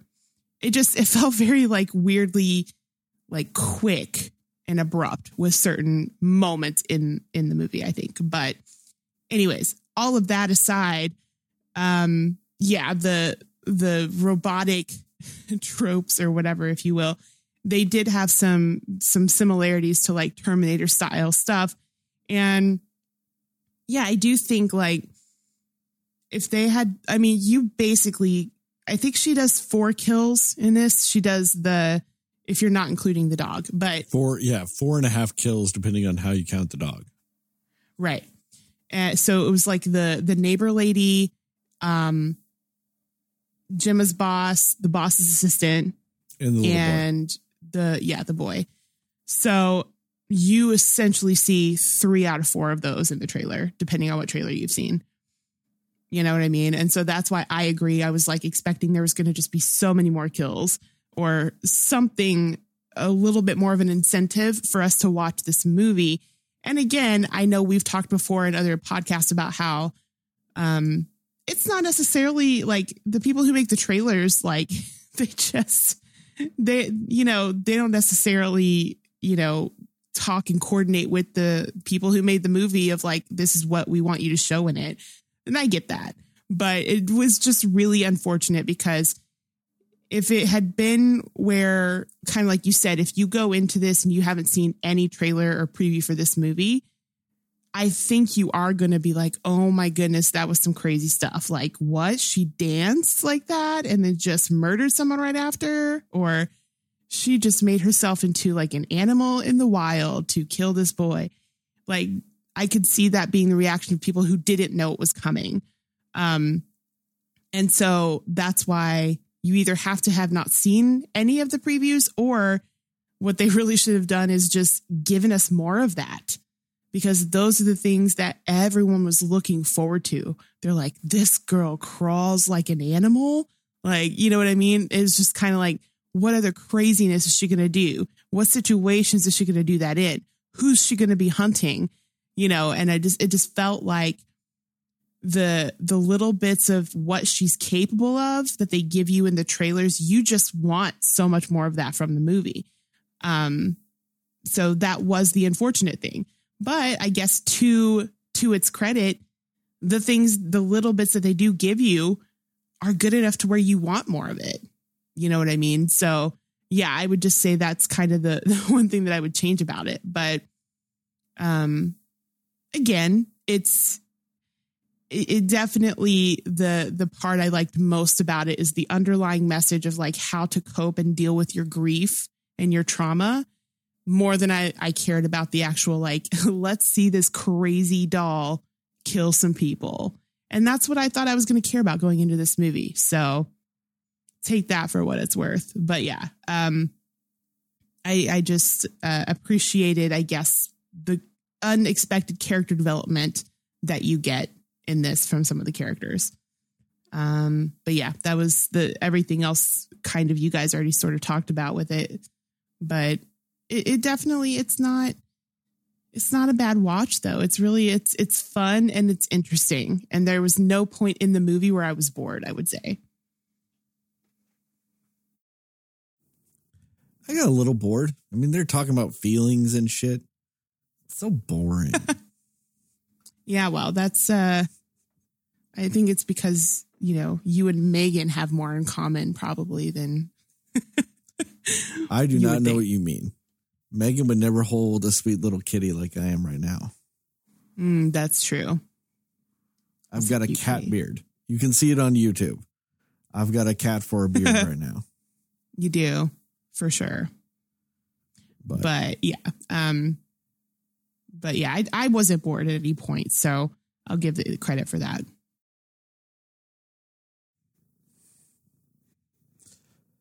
That is something though that movies need to change movie studios need to get their own in-house trailer people. They need to quit farming their trailers out to people where they just essentially give them the entire movie and just even shots they're not going to end up using in the final cut. They just give them a bunch of shit and go, "Hey, cut a trailer." Like they need to quit yeah. that. I feel like we might have discussed this briefly when we were talking about Barbarian but props to the trailer for that movie because I had no idea what that movie was actually going to be about. You know what I mean? And like, I feel like I appreciated that. That I was like, cool, this is not at all what this was going to be in my head. And it kind of gives you more of that surprise element. And I think it's, it somewhat makes you appreciate it more depending on the type of movie that it is with horror movies, sometimes it's nice to not know fully what you need to expect going into it. That's interesting. I guess I'm hearing what you guys are saying, and I don't know. Like, I feel like there's two sides to that coin. Like, on one end, it the previews is what got people in the door. The the the previews are kind of what got people excited about this showing those clips was what made people go, oh, it's not going to be just another Chucky movie, you, you know, or anything like that. Yeah. You know, look, she's doing this dancing and she's doing all of this, um, f- what looks to be fun stuff. The preview was energetic and everything like that. So, yes, on one end, I get what you're saying is maybe you, you know, don't show it but on but on another end, I'm like, well, would it have had any buzz if you did if you didn't yeah, show those things? True. So it's a very kind of delicate thing here. Like, like I feel like Yeah. part of the effectiveness of the advertising was the preview. So I don't know. Now you're talking about, well, how much should they have shown versus if they didn't show as much, would it have still gotten the buzz? And I don't know if it would have. So it's Well, kind of a weird, like. I'm not saying you're wrong, but I'm also saying that really that's a delicate, you know, you're, you're walking the line with this movie because the movie was built on its buzz from those previews. So Yeah, but you it's don't It's a have- delicate thing. Okay, yeah, but you don't need one trailer showing the dancing and trailer two shows the animal running. You know what I mean? You don't need that. Like, that's where I roll with it is two of the bigger, crazier scenes of the movie all in the trailers. You can have one. I completely agree. You keep that hallway dance scene in the trailer. Because to me, that's more of a draw to the movie but you don't give away like kind of show because you don't get any context with that so you don't know if it's like an evil dance you know what i mean? Don't show her animalizing out you know what i mean? Chasing a kid in the woods like a beast. Show do you know what i mean? Don't show the evil side then. Like to me it's not a, a, a- tightrope at all. You easily achieve it by just showing one of the sides and not the other Or And that one just have scene more where of all of she's- it. so let me just see what you're make sure I understand what you're saying. So not seeing that one scene where she's on all fours running, that would have you would have enjoyed it 10 times more if you had just not seen that running scene in the previews. i'm like, not like you would have enjoyed Well- it like it would you would have enjoyed it significantly more because of that I, i'm just i'm just making sure i'm understanding you Well, i'm not okay. really You- questioning it like being contrarian i'm more or less just trying to understand Yeah, well, look So- at it, but you got to look at it how I'm looking at it. I want cool robot deaths. You're showing me the coolest robot death in the trailer. You're showing everything about it. You're showing her chasing the boy down in the woods like an animal. You're showing her, her, her throwing him. You're showing him roll onto the ground in front of the truck. You show all that in the trailer. Eh, I'm not saying I would have enjoyed it so, so much. you would have enjoyed it okay okay i'm sorry Well, I'm ahead. just saying I wouldn't have enjoyed it as much as you, but I might have enjoyed it as much as Heather. Because to me, the two coolest scenes when you're going strictly for like crazy robot shit scenes in this movie, the two are the animal chase and the dance. Yeah. And both of them get, are given away in the and trailer. I think, I mean, and there's two thing, two ways I can think of. Like, if for one one thing with it is, if those were going to be the only moments of that in the movie, I want to see that, but maybe don't show as much. Like, you know, don't don't show the like, maybe show the very tail end of like the crazy run or the just the the hip roll part of the, the crazy dance. Like, you know, if if it is going to be the only scenes in it, don't show the whole thing so that you do still have a little bit that you can look forward to in those moments. Or honestly, my preference would be just have more of it in other moments that we haven't seen in the trailer because they were fun and they were they were the draw. I totally get what you mean. They were absolutely part of the draw of why you want to see this movie. But if that is the draw of it, I think they just need to have more of it in the movie in general, you know? Yeah, I mean, and that's fair too. Because, like you said, Justin, part of that is why people want to see the movie. Those types of scenes. But those are the only two times you have those scenes in the movie. And they're both in the trailer. So then that is the other balance of it all. Well, if you're to, ha- if you want both of those scenes in the trailer, then have other shit too with it. You know what I mean? Like they didn't have anything else when it comes to robot shit like that. And so like that's where it doesn't strike a balance with with the trailer with it all. Is it does give away too much when it comes to that stuff. Because there was nothing else of those elements in the movie outside of her singing a couple of times. That's about the only other thing with it. And to me, that's not enough. Like a robot essentially just playing a song, like that's not the same as her doing crazy dance number. You know what I mean? That doesn't equate the same to me. Same with her singing a song isn't weird animalistic running because she determines that that is a more efficient way for her to chase down a kid. You know, so you get that super creepy visual of it all, but it's also like there's a methodicalness to it and all these things. All of that's blown in the trailer. They actually could have done like an interesting thing with like if you know that like an animal or something is about to get killed, like just that real jarring thing of maybe she's singing it a lullaby as she's killing it or something crazy like that. You know what I mean? Like that that could have been interesting. Yeah, I mean, I just I don't see the point in giving away both of those scenes in the movie in the trailer. Because the first mm. trailer doesn't have that. The first trailer trailer just has the dancing. You could have left you like you don't need that other scene in the second trailer. You know what I mean? Especially when a lot of your promotional stuff around the movie, when you're doing things at the Super Bowl and you're doing things on Jimmy Fallon and all these things, all have to do with the dancing scene. They base it all around the dancing scene. You can keep that as a part of the trailer. I get that. That is definitely a draw.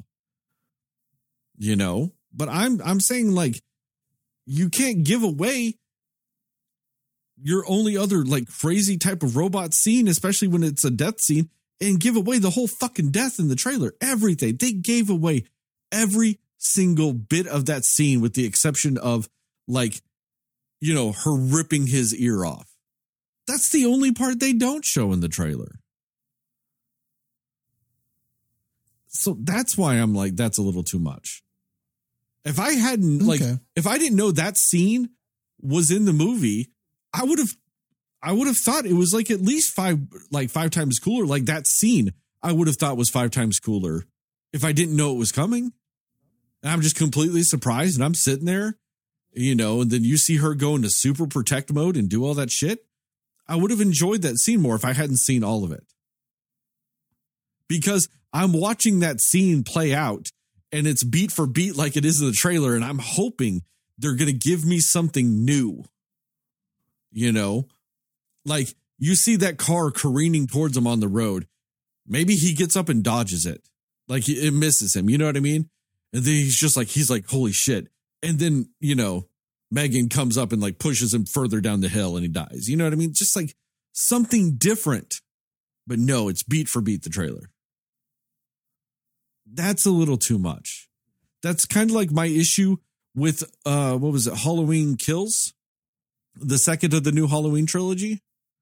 When we got the trailer for that, in the trailer it shows like 37 people die in the trailer. And then you get to the movie and it's the same 37 people that die. And you're like, oh, you, you, you gave away all the deaths in the trailer. That's a little excessive. Like, could have enjoyed one of those not being in the trailer. That would have been great. I just feel the same way with this. I do agree with you, Justin. It needs some of that because that's a big part of the draw with this. I that's one of the reasons why I wanted to see it. Crazy dancing robot. You know, I get it. I just didn't need all of it. Okay. No, I'm just trying to understand like how your enjoyment was just based on was just based on those two scenes specifically cuz and it's interesting that you say nothing else cool the robot didn't do anything else cool besides those two things.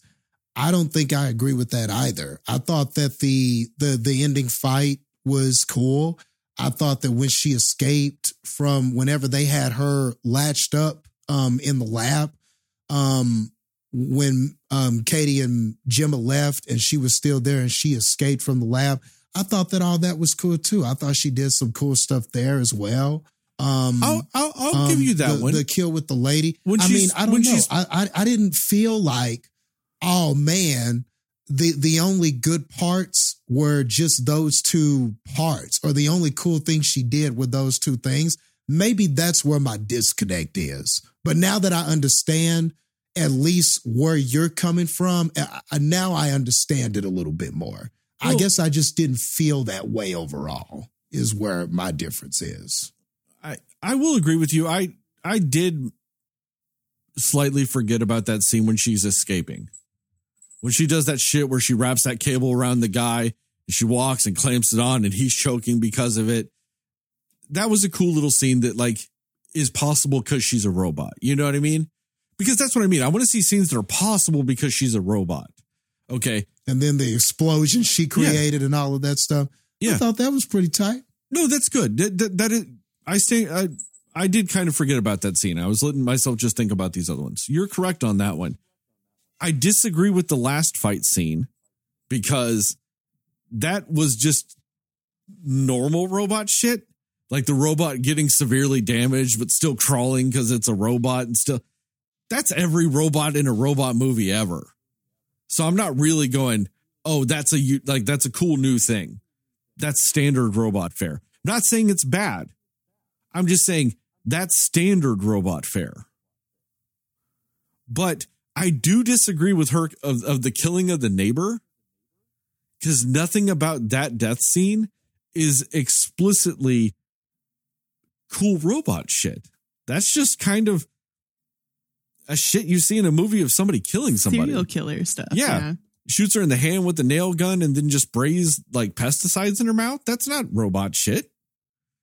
That's not she should have made her hand the thing that stabbed her or something. Yeah, it's just one of those things where that's just normal death scenes in a in a in a horror movie type shit. It's not anything that's ex- explicitly done or enhanced because she's a robot.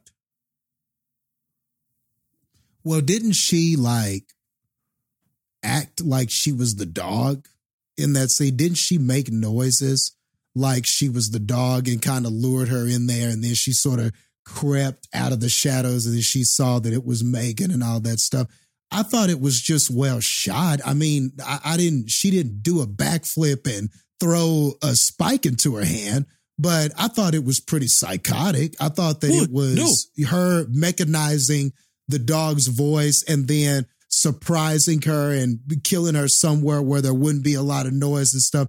I thought it was very like methodical and smart in a robot sort of way like that. But I don't know. I guess I see what you're saying. I, I guess you just really wanted this like super over the top bride of Chucky, like robot spinning around and killing people and dicing up people and crawling like Voldo or something from Soul Calibur. I guess you just really wanted this over the top thing, I guess. I, I wanted just- crazy murder robot shit. Like that's the thing. Is Yeah. like like all right. So like take the dance. And this scene. was a lot more methodical than that. And I think maybe that's why you're a little disappointed. so like take that dance scene, right? I think it would have been cooler if she danced the whole time until she killed the man. You know what I mean? Like dance the whole time. Instead of Hmm. did a dance number and then walked around like Jason for the next two minutes. She had that walk though. She had a good walk though when she grabbed the sword and then the camera shot was like slightly below Also- her. And then she started just kind of gliding down the hallway and she just had that man, that that super confident, like that that queen walk. I'm gonna I'm gonna I'm get, I'm killing everything right now. But also, can know. we get I rid thought of it was tight. can we get was- rid of thought she had paper- style? Can we get rid of paper cutters being swords at this point also? it's 2023. Those aren't in offices anyway anymore. but this one, like you said, Justin, was a straight up sword. It wasn't even just a metal thing that had the the edge on it that uses pressure to cut. No, no, no. It was a straight up sword. They had a Japanese Damascus steel paper cutter. Can we also stop that trope? It is 2023.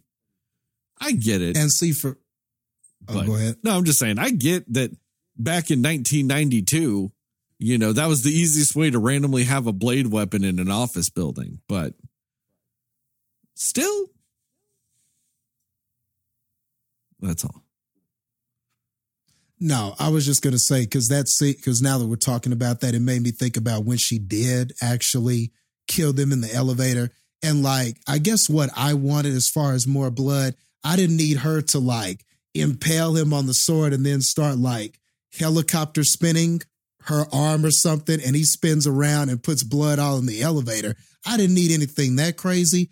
But what I would have wanted is whenever she to see the sword go up his mouth and through his head, and it just and her just like faceless, just sword goes up his mouth and then just brings it back out. And then she just like drops it and looks all robotic and turns to the side or something. That would have been cool. I, I think some of those scenes, just seeing the blood, or like the the the neighbor woman. If you had saw some of her skin coming off from the pressure of that, um, from from what she was putting on or whatever, I think it you could have been um you could have done some cool stuff with that. I think. I, I think that's where the gore I think would have enhanced it for me a little more. I don't know if I needed crazier robot, but I just wanted it. But the violence she did commit, I just wanted to see more of it. Like, Well, see, we could have gotten the best of both worlds because you know how she should have killed the neighbor lady? She could have reached up and grabbed her jaw and ripped it off because I'd argue that's robot shit because you have to be strong enough to rip a human jaw off and then shove the mm-hmm. pesticide thing down her throat and just start spraying her full of the shit. That would have worked. It would have been violence and crazy robot shit. I I absolutely agree. In that scene when she kills the assistant, seeing it go through his skull. Because also being able to slowly push a blade through a human skull and brain takes a lot of strength. You can argue Yeah. crazy robot shit because she's got the ability to do that. See, best of both worlds. I would have gotten crazy robot shit. You would have gotten more violence. Not that I would have also not liked the more violence. I'm just saying, you know what I mean? You could have done both, but they skimped. Like, I know they're going to skip out on the violence because of PG 13. I'm like, okay, but you don't have to, like, like I said, she should have been dancing the whole time. All the way, like going down the hill, like the hall, he's running towards the elevator. And then when it does that side angle, instead of her just walking at the end of the hall, she's dancing. just doing more dance moves, the the gritty and Yeah. all kinds of. That see, that would have been something you could argue and- with some cool robot shit. You know, that would have been just more of what happened. You know, like I would have dug some more stuff like that. Like, because just- it's essentially a little girl like mentality with oh i'm just dancing around learning this new dance and then just also a killer robot so that would have made sense And you could have done some fucked up shit too, where like the assistant, he could have actually gotten off the elevator instead of them running towards. He could have gotten off the elevator and seen his boss there, and he'd be like, "Oh, what's going on?" And then it turn around and it's actually like Megan holding him up because he's dead, and she's like, "I'm just teaching him this TikTok dance," and he could be like, "Oh fuck, Yeah. this doll's doing this shit," and then he tried to get away, and then she like.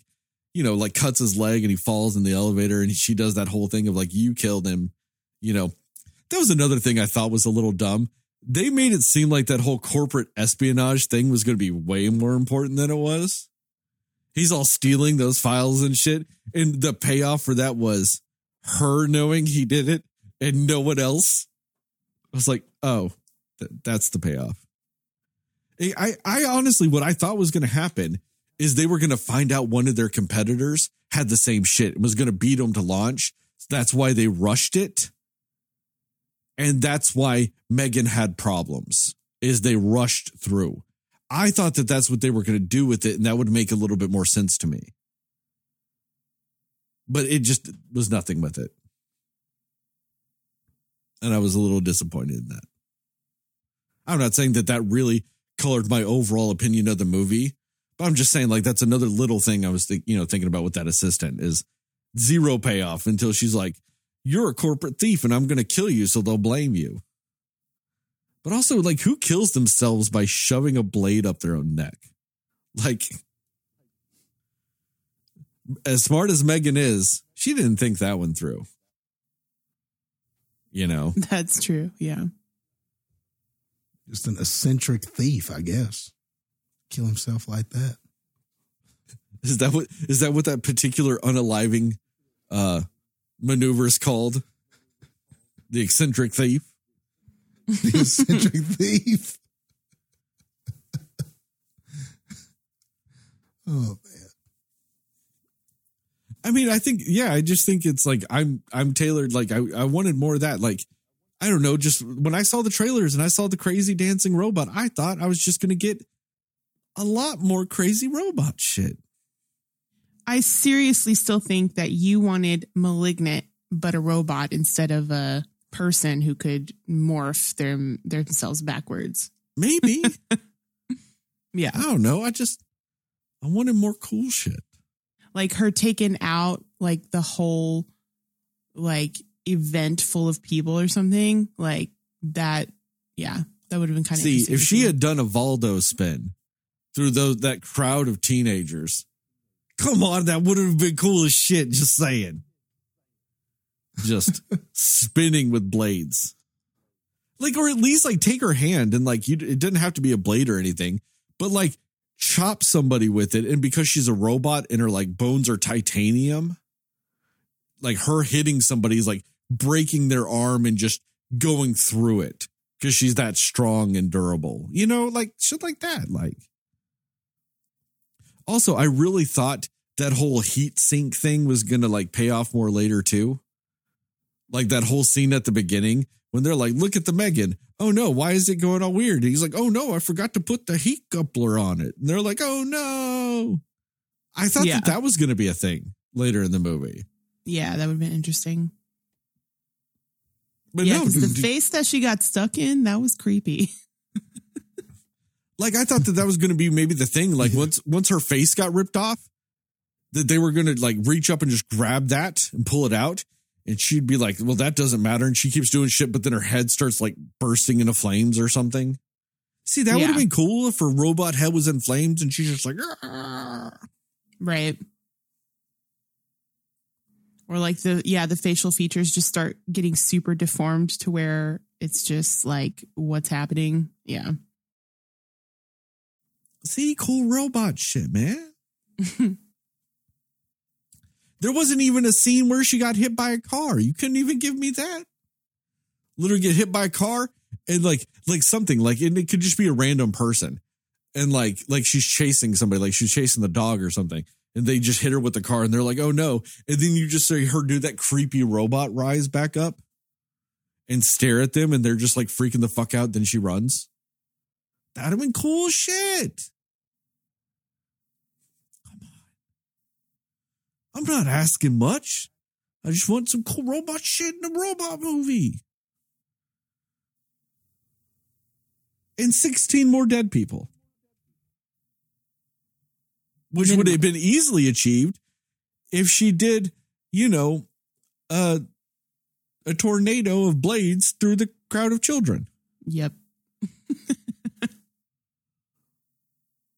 I'm just throwing it out there. Although I, it weirdly sounds like I'm pro child death in movies, but I just, you know, they were there. I'm just saying it was ripe for the opportunity. That's all I'm saying.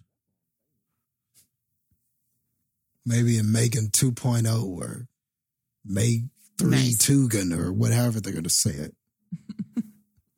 You'll get that. Mm, Threegan 2. The culling of the children.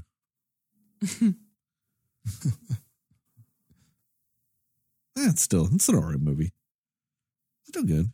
I mean, it's still still got a pretty good score. Yeah. So, anyway, you guys got any more thoughts about Megan? Nope. Nah, I'm good. Oh, I have one more thought now that I think about it.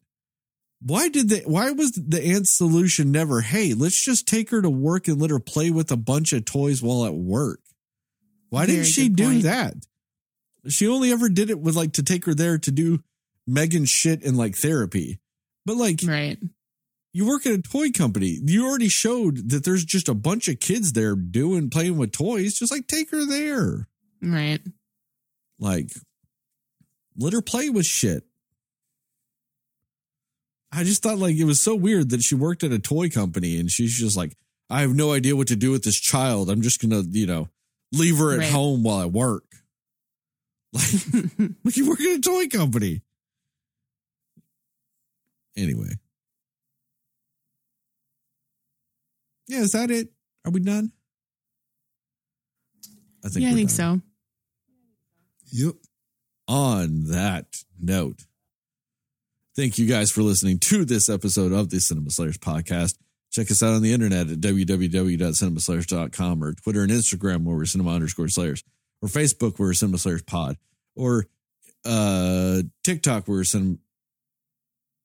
On Facebook, we're Cinema Slayers podcast. On TikTok, we're Cinema Slayers pod. On uh, YouTube, we are at Cinema Slayers pod.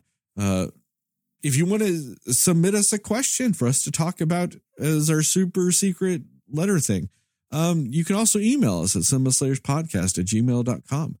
Uh, shout out to Plug Migo and Mundo Ochoa for our theme song and logos, respectively. Uh, tell your family or give us five star rating review. We'd really appreciate it. I can't do an intro or an outro to save my fucking life today. uh, give us five star rating review. We'd really appreciate it. Really help us out. Tell your friends, tell your family, tell your friend, family's friends, tell your friends' family. Holy fuck balls, I am having a difficult time.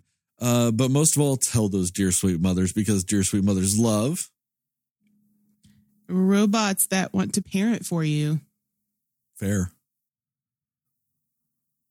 And as I always end the TikToks, the YouTube videos, and this podcast, just remember, according to Justin, Moon Knight is a Best Picture winner. That was a rough one, Sterling. Megan was getting in your brain. I have no idea why I had so many problems. And it's on the shit that I do in every episode. Because I fucked up the intro the same way. The shit that I do every episode. Are you ready? Come on. Cinema Slayers.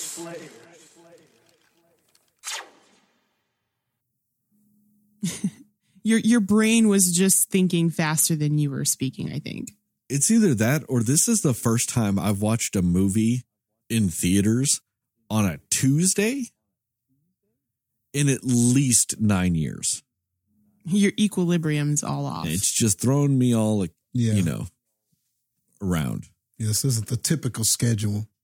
Yeah. And then you stepped right out of that and then into this. So it was like not typical. Yeah, I haven't done that in a long time either. In fr- in theaters, like I've if we're streaming shit, yeah, I've watched it right before we record, but I've never gone theaters to recording right away. Outside of that, like a couple of times when you were up here, you know, where we watched shit yeah, right that was into probably it. the only time. Yeah, Mhm. we did that twice because we did that with the first Knives Out, and then we did it with uh, Save Your Soul, Honk for Jesus, where we watched shit and then went and recorded, in from theaters to recording. Yeah, it's been a minute since I've done that. Throw me off. Anyway,